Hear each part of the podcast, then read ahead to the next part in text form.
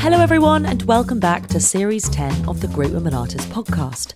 I am so excited to say that this series is supported by the Levett Collection, a vast and varied art collection of which a major portion is dedicated to fantastic works by women artists.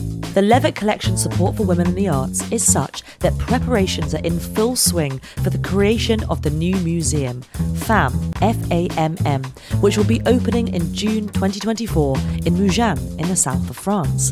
It will be the first major museum in mainland Europe dedicated to solely female artists and will exhibit a myriad of artworks, all from the collection. Impressionist, surrealist, modern, and contemporary art created by women from around the world will take pride of place in the Levett's new museum, Female Artists of the Mougins Museum.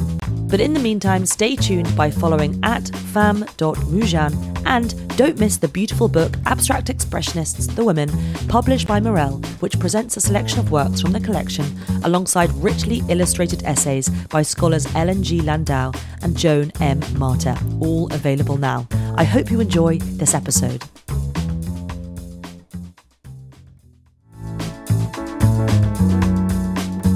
Hello, everyone, and welcome to the Great Women Artists podcast with me, Katy Hessel. Some of you might know me from The Great Women Artists, an Instagram account I set up in October 2015, which celebrates female artists on a daily basis, ranging from young graduates to old masters. Well, in a similar fashion to the Instagram, this podcast is all about celebrating female artists from a variety of backgrounds and histories. And I'm so excited to be interviewing artists on their career, or artists, writers, curators, or general art lovers on the woman artist who means most to them. What I want this podcast to do is celebrate female artists in all different capacities, so you, the listener, can gain a look into the greatest female artists working now or from art history. I couldn't be more excited to say that my guest on the Great Women Artists podcast is one of the most renowned writers, curators, critics, and cultural commentators in the world right now, Hilton Als. A Pulitzer Prize winner, a recipient of a Guggenheim Fellowship, and a theatre critic at The New Yorker, where he has been writing since 1994. Als is also the author of numerous books. From White Girls, a collection of 13 literary essays exploring race, gender, interpersonal relationships, and more, to more recently, My Pinup, an intimate study on his friendship with Prince. He is a teaching professor at Berkeley and has held previous posts at Columbia, Yale, and more. Als has been one of my favourite writers and curators on art since I can remember. He writes in a manner that is intimate, with emotion and rigour, infusing it with stories from his upbringing in Crown Heights and Brooklyn to ones with more complex family dynamics. And there is a humanity at the centre of it, whether it's his ability to make us see artists as people with their struggles, desires, needs, and complexities, or his belief that we can all be artists too. Often tracing the city of New York or Los Angeles through images and words, he unearthed stories that were often cast out from mainstream institutions but feel so pertinent for the world today. From Alice Neel to Diane Arbus, whose work and subject he treats with such empathy, not only can he transport us to the exact street where Arbus took that picture or to Neel's 108th Street apartment, but writes so acutely on the mediums they used. On photography versus painting, he has said the former takes life as it comes, in an instant, but can be described as a series of selective moments. Painting, on the other hand, has time on its side. The better to know, delve, and express what it's like for two people to sit in a room, observing one another while talking or not talking about the world. And it is the latter that I still remember experiencing being a gallery assistant in my early 20s at Victoria Miro at the time of one of his many brilliant curated exhibitions, Alice Neel Uptown, when I saw the whole world walk in, recognize themselves, and feel seen and celebrated, which I think is the best outcome an exhibition can have. Hilton Als, welcome to the podcast. How are you doing today? I'm very well, Katy. I'm very happy to be here. I remember you as a very energetic assistant at the Victoria Miro Gallery and I had no idea that you had this very deep interest in the subject matter. But as it's always a different situation if you're working for someone and now you're working for yourself, which is wonderful. And Victoria always has the best women around who are rigorous and caring about the subject matter. So I'm so happy to be here with you. Well, it was an amazing training, and also to just witness that exhibition on a daily basis was extraordinary. Yes, I really love Victoria, and um, she makes it so possible, you know? Yeah, she does. So, Hilton, thank you so much for coming on this podcast. When I started it four years ago, you were one of my top people to interview because I'm so moved by your writing on art. The way you straddle memoir with moments of the artist's life or subjects, grappling with the world through their lens, brings it alive in a way that feels both personal and universal. From your acute observations on what it means to paint stillness and transformation in a pregnant woman or photograph the excitement of kids playing in the streets. And really, when you write about an artwork, it feels like me and the artwork are the only things that exist in the world. But I'd, I'd love to start by asking you what attracts you to writing about the lives of artists? That's a great question, Katie. I think it has something to do with the fact that I like getting information out to other people or as much information out to other people as possible. I feel that it's our duty that if we have language, we can share that language. And by sharing language, we're giving people access to ideas and I think intellectual atmospheres that they wouldn't have ordinarily. Let's say if they were bookkeepers or architects, they wouldn't necessarily have the information about a painter, or they wouldn't necessarily have the information about Diane Arbus's wonderful writing if it weren't us for us to disseminate information. And I think that to do that requires language that doesn't as Toni Morrison used to say, language that doesn't sweat. That one of the great efforts and beauties of being able to write and care about writing is how do we make this information available to all kinds of people, not just people who are involved in the art world. So I feel that my job really is in that context, the translator. And one of the things that can happen if you're a translator is to give people the sense that they're not alone in the discovery. Yeah, I mean, I couldn't agree more. I mean, I think, you know, it's particularly people like you writing and Olivia Laing who also really introduced me to a, a way of writing and a, a, way of being part of this world as well and feeling accepted. Yes. I'm so glad that you feel that um, because I think that that's really the job of the writer slash critic is to make it, um, to introduce you to a world. So when we go back and we read Baudelaire on Daumier or anything like that. He's really also talking about the epoch that produced that artist and what was the city like and what was the what was the world like at the time that Daumier started making those caricatures and what was modern life? How do you define that? I think that I learned a lot from reading very early on critics like Gautier, who was writing about dance, or Baudelaire, because they not only gave you the art, but they gave you the context in which it was produced. Yeah. And also, I love hearing from people who aren't necessarily writers on dance about dance as well. I think also it gives people the license to feel like they can write about anything. Writing is a kind of, it's a tool. That's right. You're using this language, which is highly specific to the writer, to make a general statement in that specificity. So, a good example of that would be well, it's what Arbus says, right? That the more specific a photograph is, the more general it is. And I think that one of the things that is really sort of terrifically important is that in our specificity, whether it's describing the object or the ways in which the artist produced it, if we can be as specific as possible, it gives people enough of a seed for their imagination to flower. Yeah, absolutely. I mean, I'm I'm also fascinated by your route into art. Was art always something you were interested in, and was it present when you were growing up? You know, it's interesting, Katy. I had this very weird, interesting thing as a kid, which is that I, I never wanted people to be, there were photographs, and I didn't want people to be forgotten. So I would write down dates and names of people on the back of pictures. And I guess that was one of my first curatorial efforts, sorry. And I think that it was about memory for me in some way that I didn't want people to be forgotten, and that there was this visual information or clues to who these people had been in a photograph or sometimes a drawing or whatever. But now that I'm telling you this, I realize that I must have, as a queer kid, I didn't want to be forgotten, and that I was making myself useful in order to have this information, in order to write down that these people shouldn't be forgotten. it was an act of saying I didn't want to be forgotten too. So I think that somewhere in that productive confusion, there was a way in which I started looking at pictures.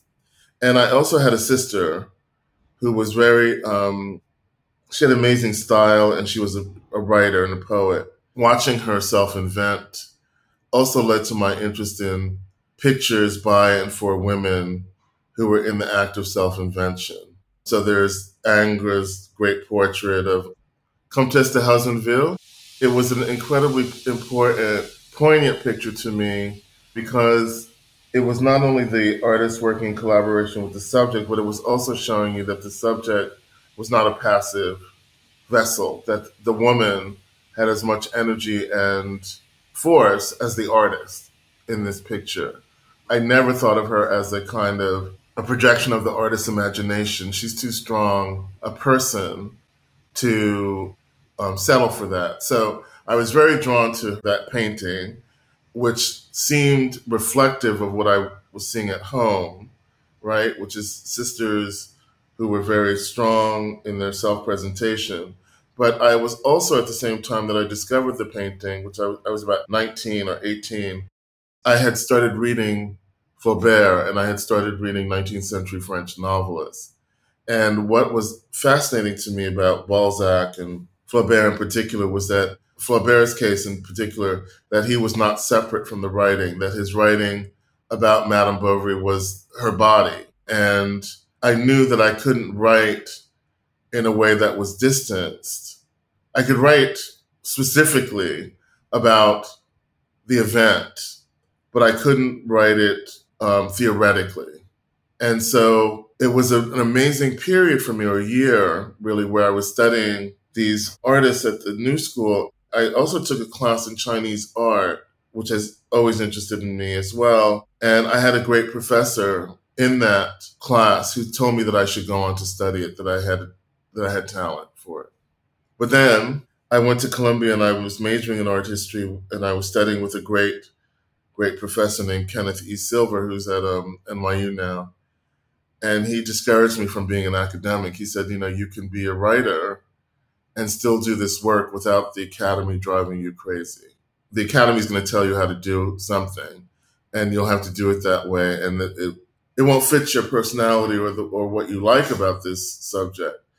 I feel that I had great angels on and great luck um, to meet Professor Chang and to meet Kenneth Silver and to understand that I could see in my own way. Yeah, and invent the form for yourself as well. I remember Virginia Woolf, you know, speaking about the success of especially women writing novels as it was a relatively new art form where the rules had not been laid down. And, you know, George Eliot saying no educational restrictions can shut women out from the materials of fiction because right. there are no species of art which is so free from rigid requirements. And I think we should all invent the form for ourselves.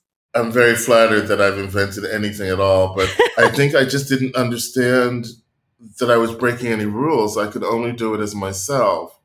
And this, of course, hasn't led to the greatest financial security. I'm, I'm i always laugh that I'm the heir to the great essay fortune, but at least I have myself in the, in the process, you know?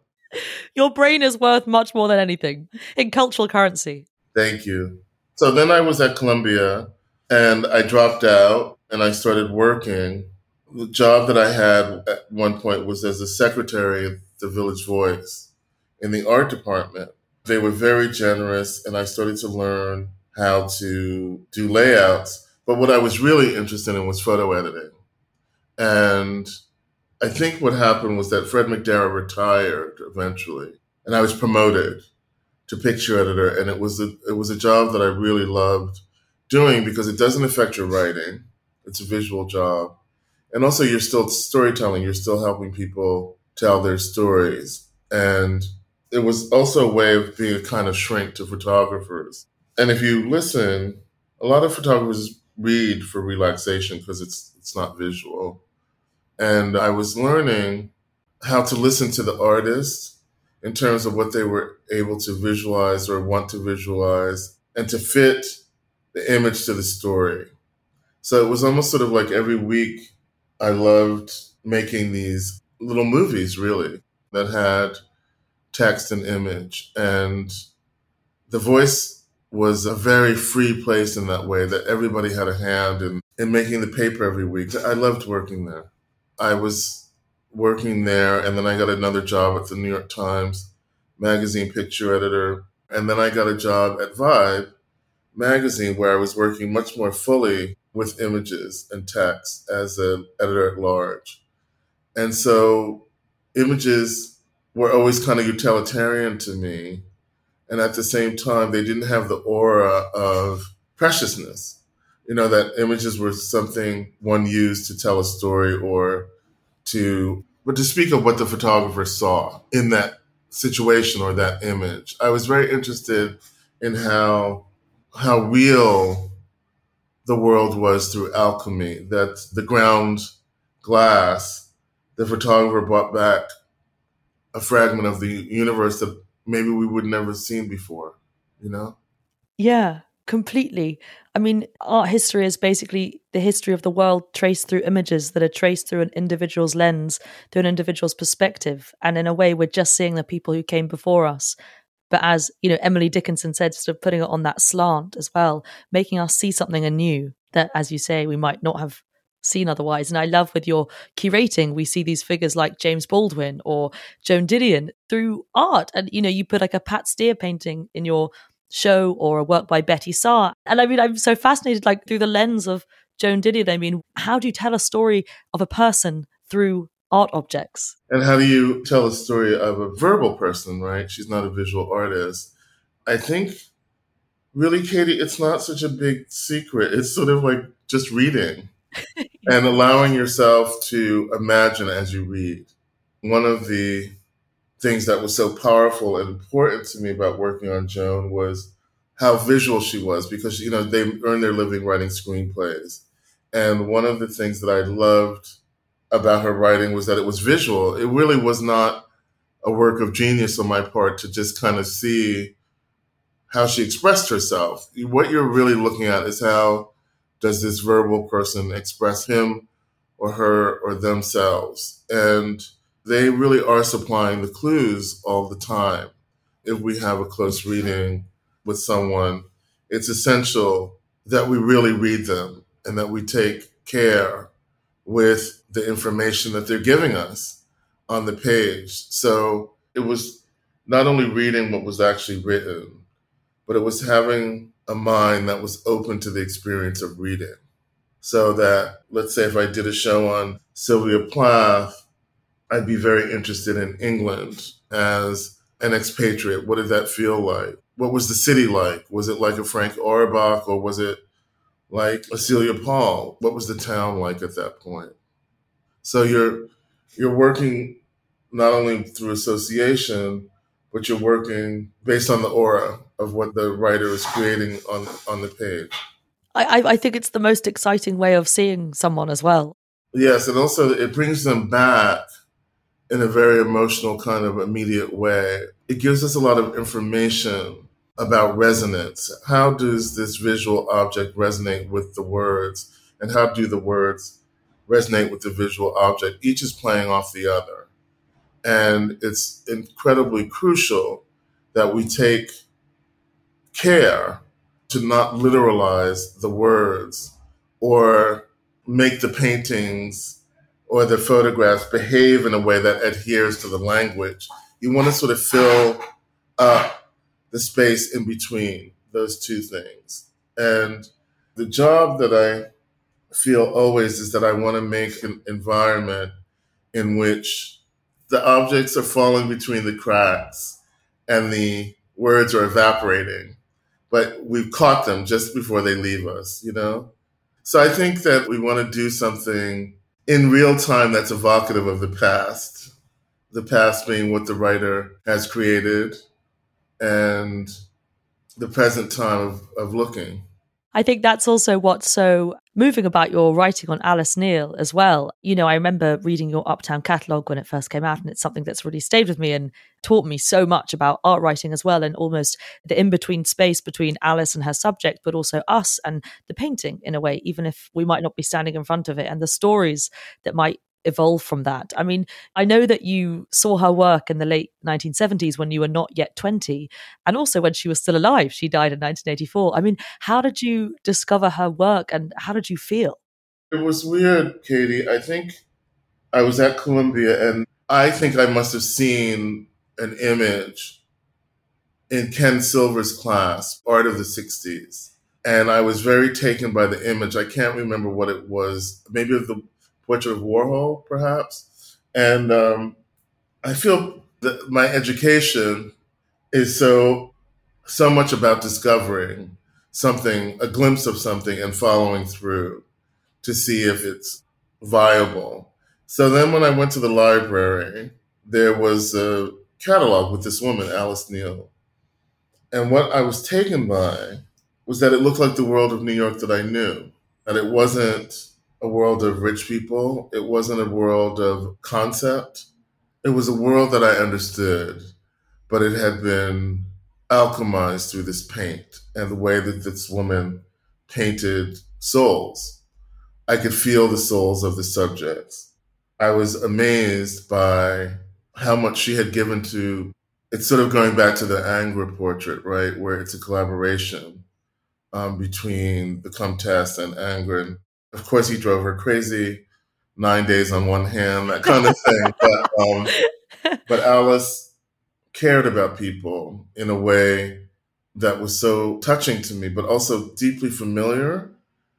And at the same time, about the ways in which this kind of other capital O society made itself. Yeah, I mean, I remember before the exhibition was installed in what was it, 2017 or something, and all the paintings were just lying, you know, face up on the floor. And because obviously it was a two floor exhibition, there were loads, but they were all in just like a row. And it felt like walking down the street and seeing your neighbors and sort yeah. of peering into their windows. It was so friendly in a way. Yes. And so um, welcoming, but it has this kind of amazing spiritual quality too, right? That there's this kind of penetrating idea of what does it mean to have a kind of relationship to the subject.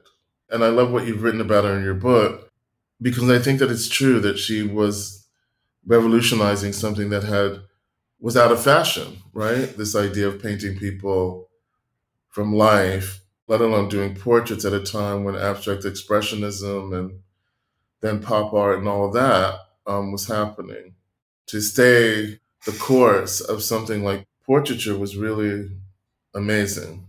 Are there any particular works or a work that really moves you? There was this wonderful show that was curated by Ginny Neel and Bellatrix Hubert at Zwirner. And I can't remember if it was a year or two ago, two years maybe. Freedom. Yes. And there was a picture of her children in a Christmas tree and Hartley, her youngest son, has one sock on. And it is such an incredible portrait of poverty and hope. I think that's probably my favorite painting of hers, other than the portrait of her cleaning lady nursing her child. Carmen and Judy. Yeah, because they do speak to poverty and class and capital, but they also speak to what transcends the limitations is this kind of soul. I think something also that you've written about, I mean, you said earlier, you know, this idea of living with voids and, and actually trying to catch something, you know, just before it goes or something. And I think with Alice Neel, there's this idea that even though there might not be a portrait that day, there was also paint. And so when we think about her landscapes as well, I think they're portraits of the landscape, but they're also portraits of absence as well. That's right.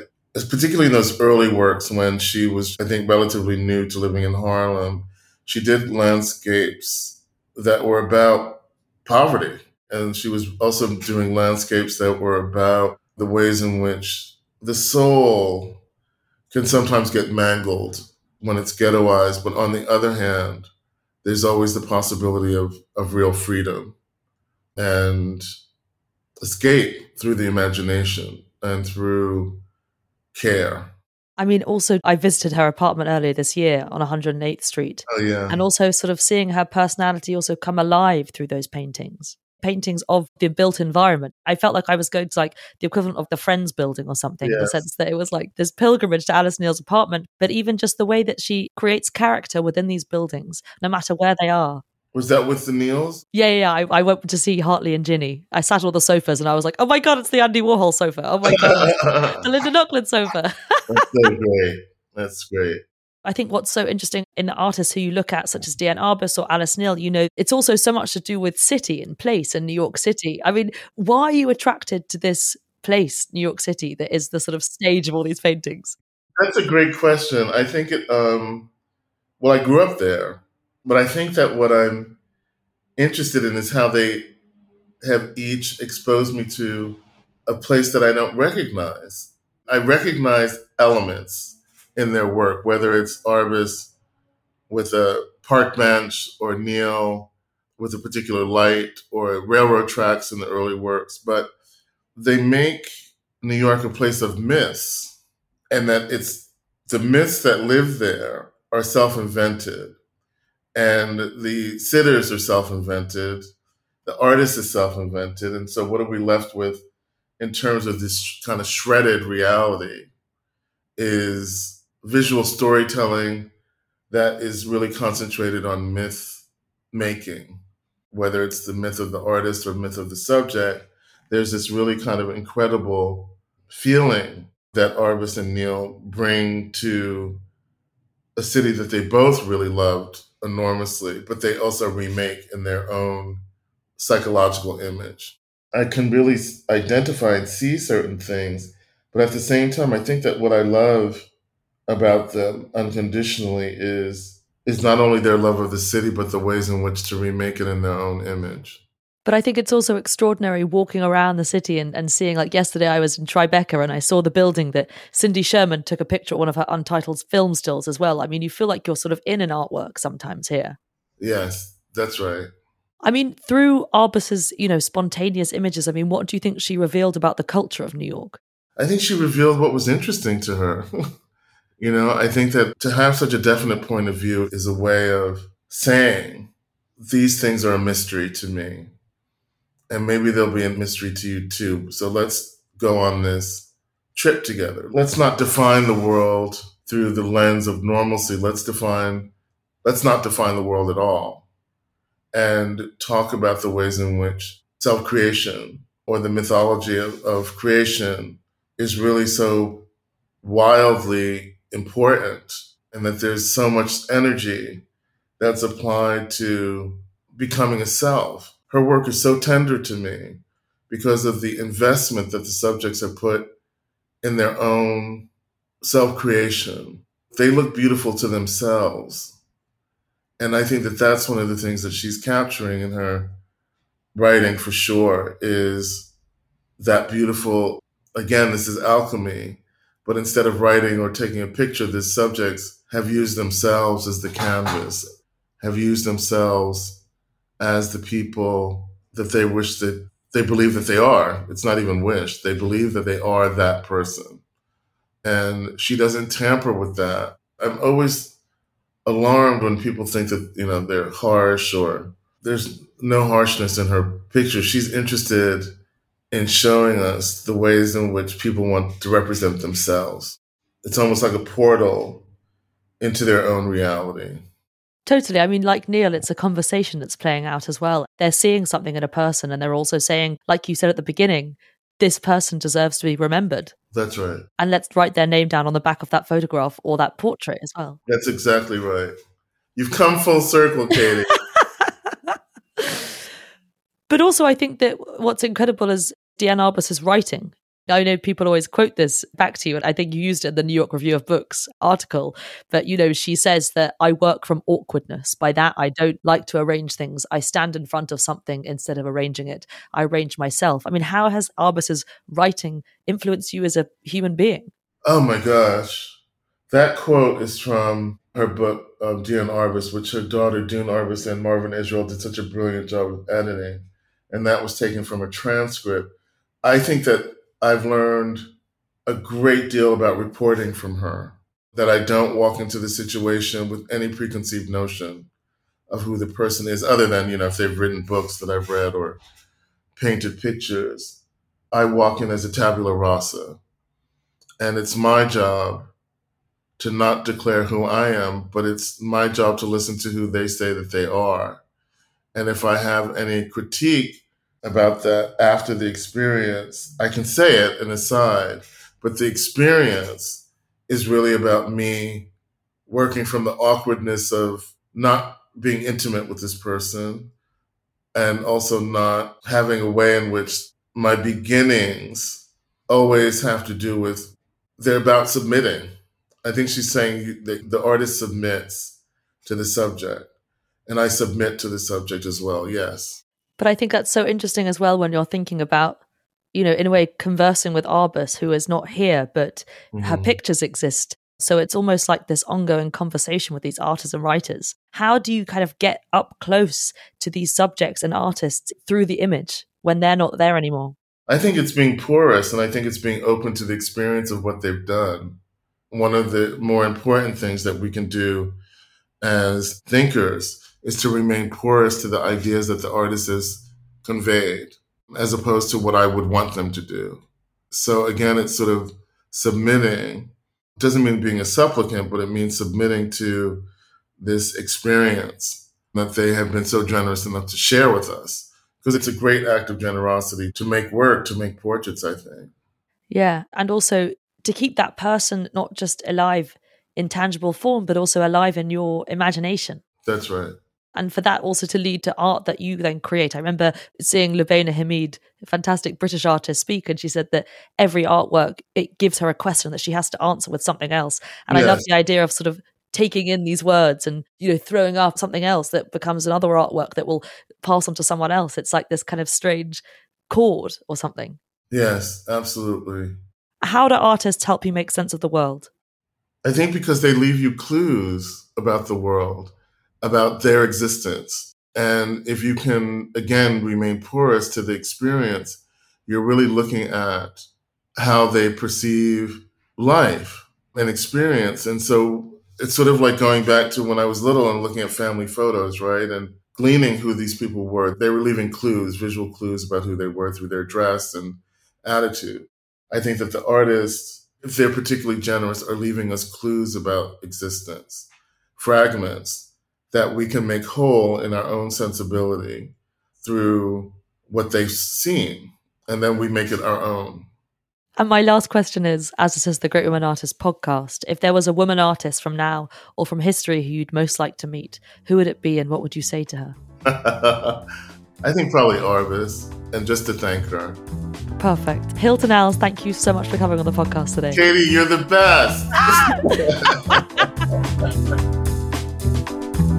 Thank you all so much for listening to this episode of the Women Artists podcast with the fantastic Hilton Als. I am just in awe of his takes on Diane Arbus and Alice Neel and urge you all to look up and read his writing.